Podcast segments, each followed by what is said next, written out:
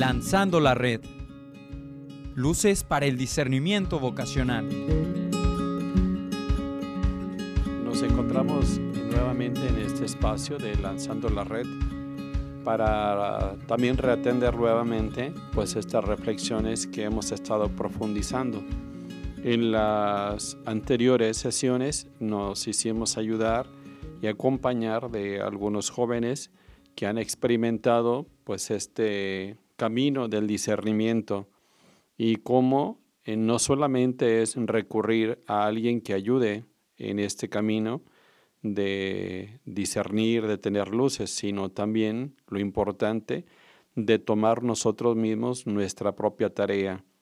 Eh, no solamente pues que los demás nos ofrezcan luces para saber qué hay que elegir o qué decidir, sino aprender nosotros mismos a conocernos para que a partir de ese camino de observación pues nos haga ser más, más listos, pongámosle así, con más conocimiento de nosotros mismos y poder captar e identificar las cosas que hay detrás de nuestros gustos, de nuestras inclinaciones, que nos mueven a, a decidir que pudieran ser en algunos casos decisiones claras, muy, muy atinadas, pero en otro, eh, pues son más bien movimientos de caprichos, de deseos arrebatados, de cosas momentáneas, como una llamarada solamente y ahí queda.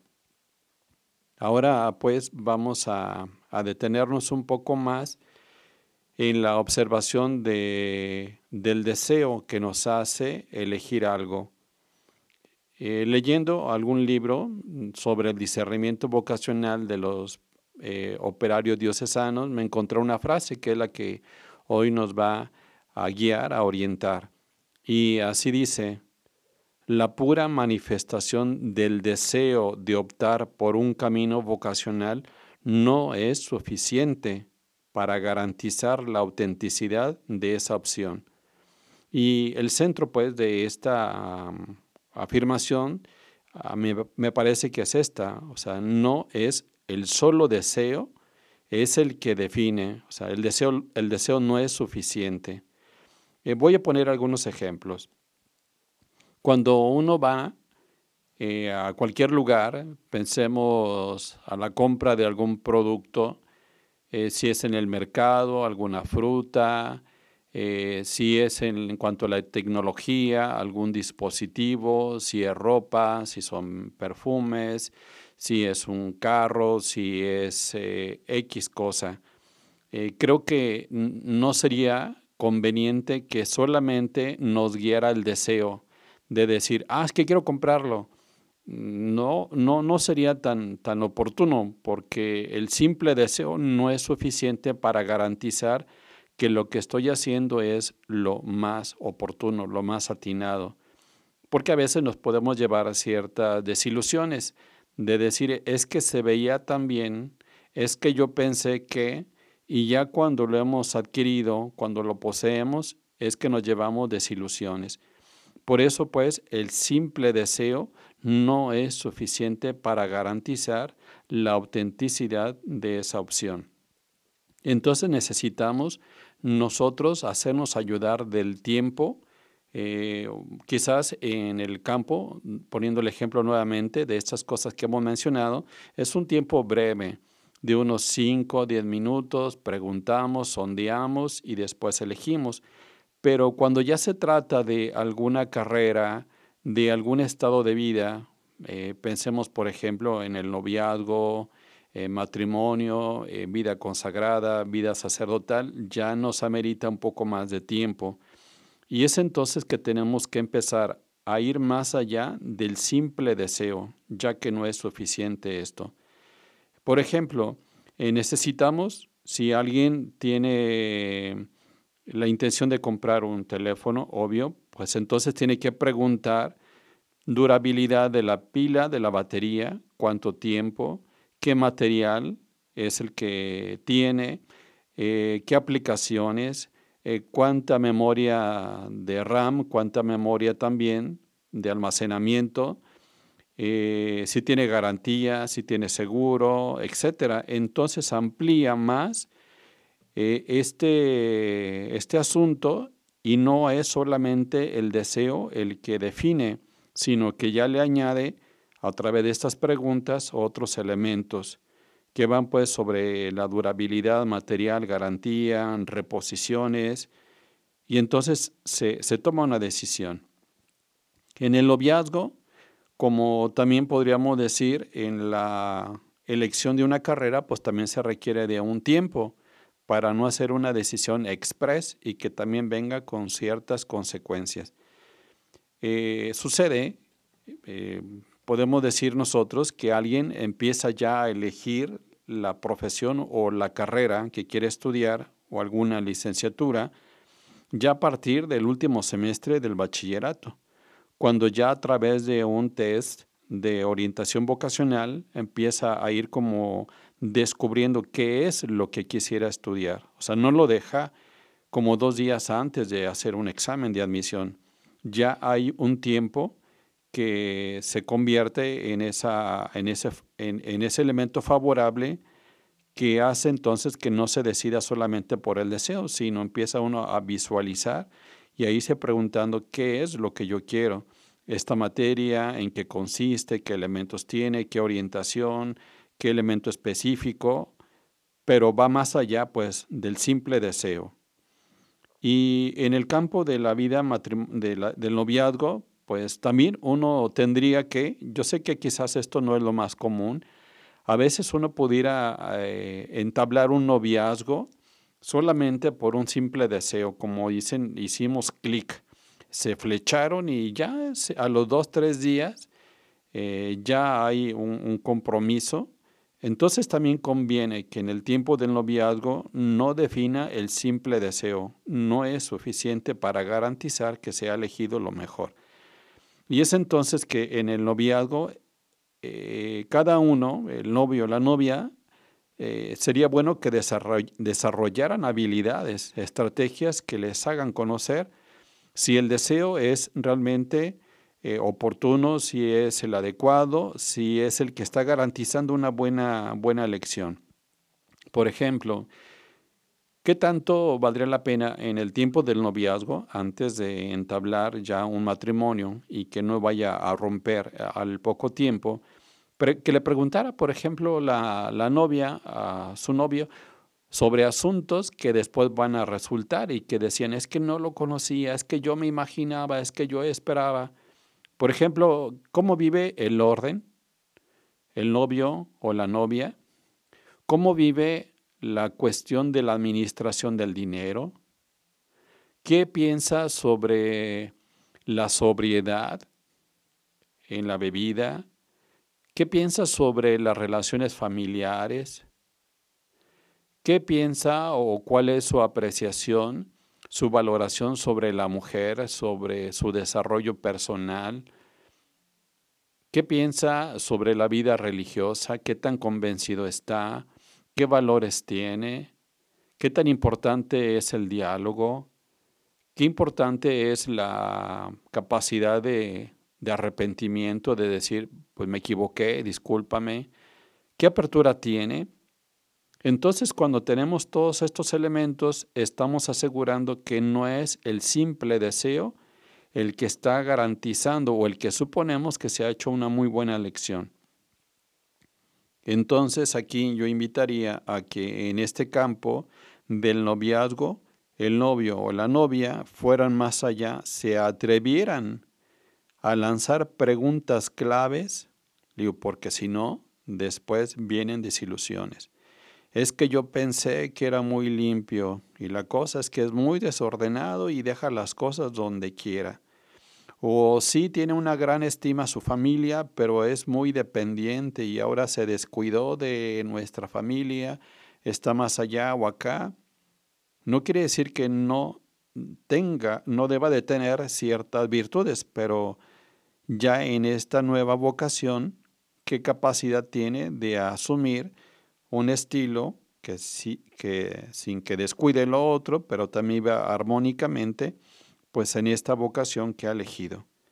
Entonces en el noviazgo no es suficiente el mero deseo de casarse. El decir es que me siento atraído por ella, es que ella es la mujer de mis sueños, o él es el hombre que, que yo anhelaba, completa todos mis sueños, es mi media naranja. Y sucede que tu naranja después resulta toronja, como dice un libro en este título. Necesitamos entonces ir más allá del simple deseo, ser capaces de investigar, de profundizar a partir de preguntas y del abordaje de ciertos temas que después en la vida matrimonial van saliendo y que incluso ya se viven dentro del mismo noviazgo. Celos, posesión, eh, posesiones afectivas, codependencias, etc. Necesitamos pues tomar una decisión más allá del simple deseo. En la vida consagrada o sacerdotal también de igual manera puede pasar. Hay que verificar que el simple deseo de, decir, es que yo como que soñé desde la infancia que era, era, era monjita o que era religiosa o que ya desde pequeño daba la bendición a la gente y celebraba la misa con obleas, ese simple deseo no es suficiente para garantizar que lo que se va a elegir ya tiene claridad. También hay que hacer preguntas de profundidad que nos hagan descubrir si este deseo realmente está eh, sustentado, está fortalecido a partir de otras cosas. De hecho, San Benito decía, ah, poniendo un ejemplo, cuando alguien tocaba a la puerta de un monasterio, él decía que no se le abriera la primera, a la primera vez que tocaba, porque él decía, posiblemente se equivocó de puerta, era a la de un lado o a la del otro, pero posiblemente no era aquí. Entonces a la primera no se le abría la puerta. Si tocaba una segunda vez a la puerta del monasterio, tampoco se le abría. Posiblemente no se ha dado cuenta que está en la puerta equivocada. Si tocaba una tercera vez, entonces ya era un indicio para quien estaba dentro de que posiblemente sí estaba tocando a la puerta atinada es decir, querer ingresar a la vida consagrada, a la vida monástica. Pero incluso San Benito decía, a pesar de que toque la puerta, no hay que dejarlo entrar hasta lo que es ya la vida monástica. Hay que detenerlo y hacerle unas pruebas para verificar que entonces sí está buscando eso, que en un deseo primero se presentó. Así pues, también siguiendo con San Benito, él decía que no es suficiente para garantizar la autenticidad de una opción, ni siquiera una carta de recomendación. Ah, es que este va a ser un buen sacerdote, este va a ser una buena religiosa, o este va a ser un buen esposo o una buena esposa. Es que lo recomendó fulanito de tal. Ni una carta es un signo para decir que hay autenticidad.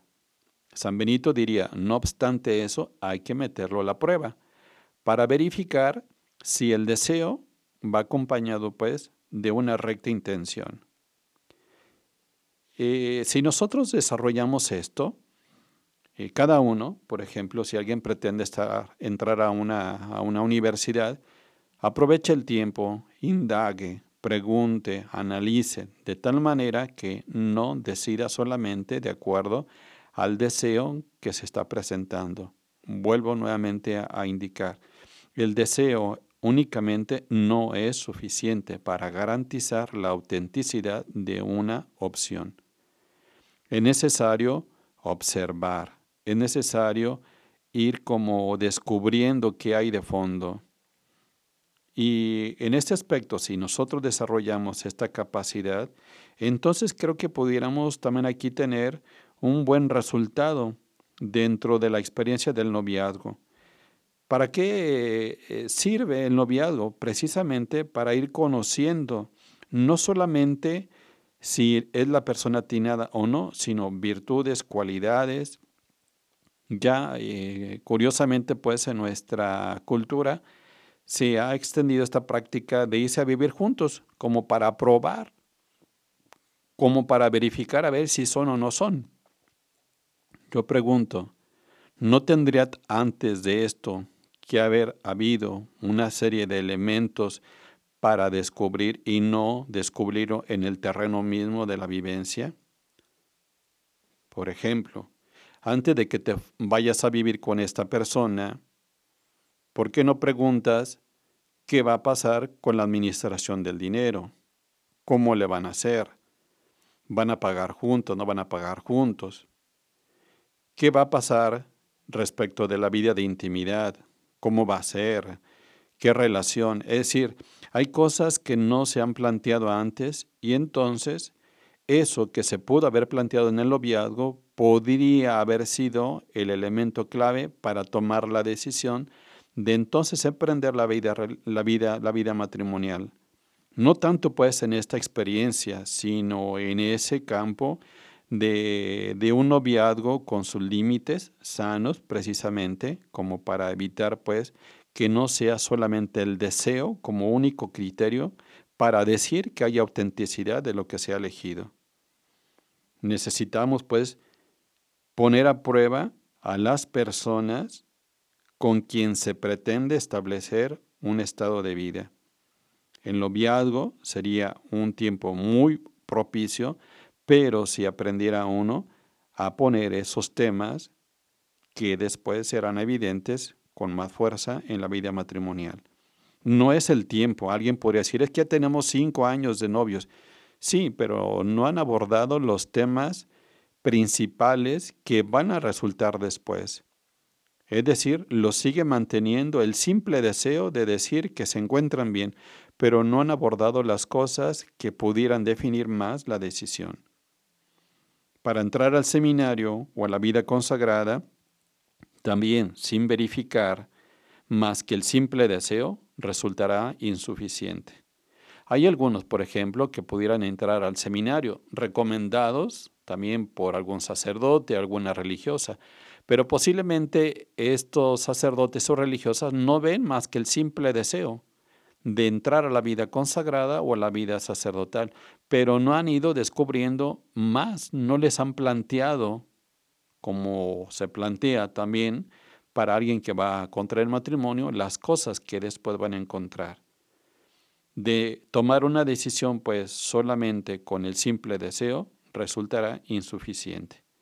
Es necesario aprender a poner a prueba y así evitar precipitaciones en la elección. Concluyendo, quisiera yo lanzarles una pregunta. ¿Cómo ponemos a prueba, particularmente quien tiene una novia o un novio, sobre temas principales que después se vivirán en la vida matrimonial o que ya se viven. ¿Has puesto a prueba a tu novio? ¿Has puesto a prueba a tu novia? ¿Has puesto a prueba, si fuera una religiosa, a aquellas que quieren entrar a la vida consagrada? Sobre esas cosas que se vivirán después.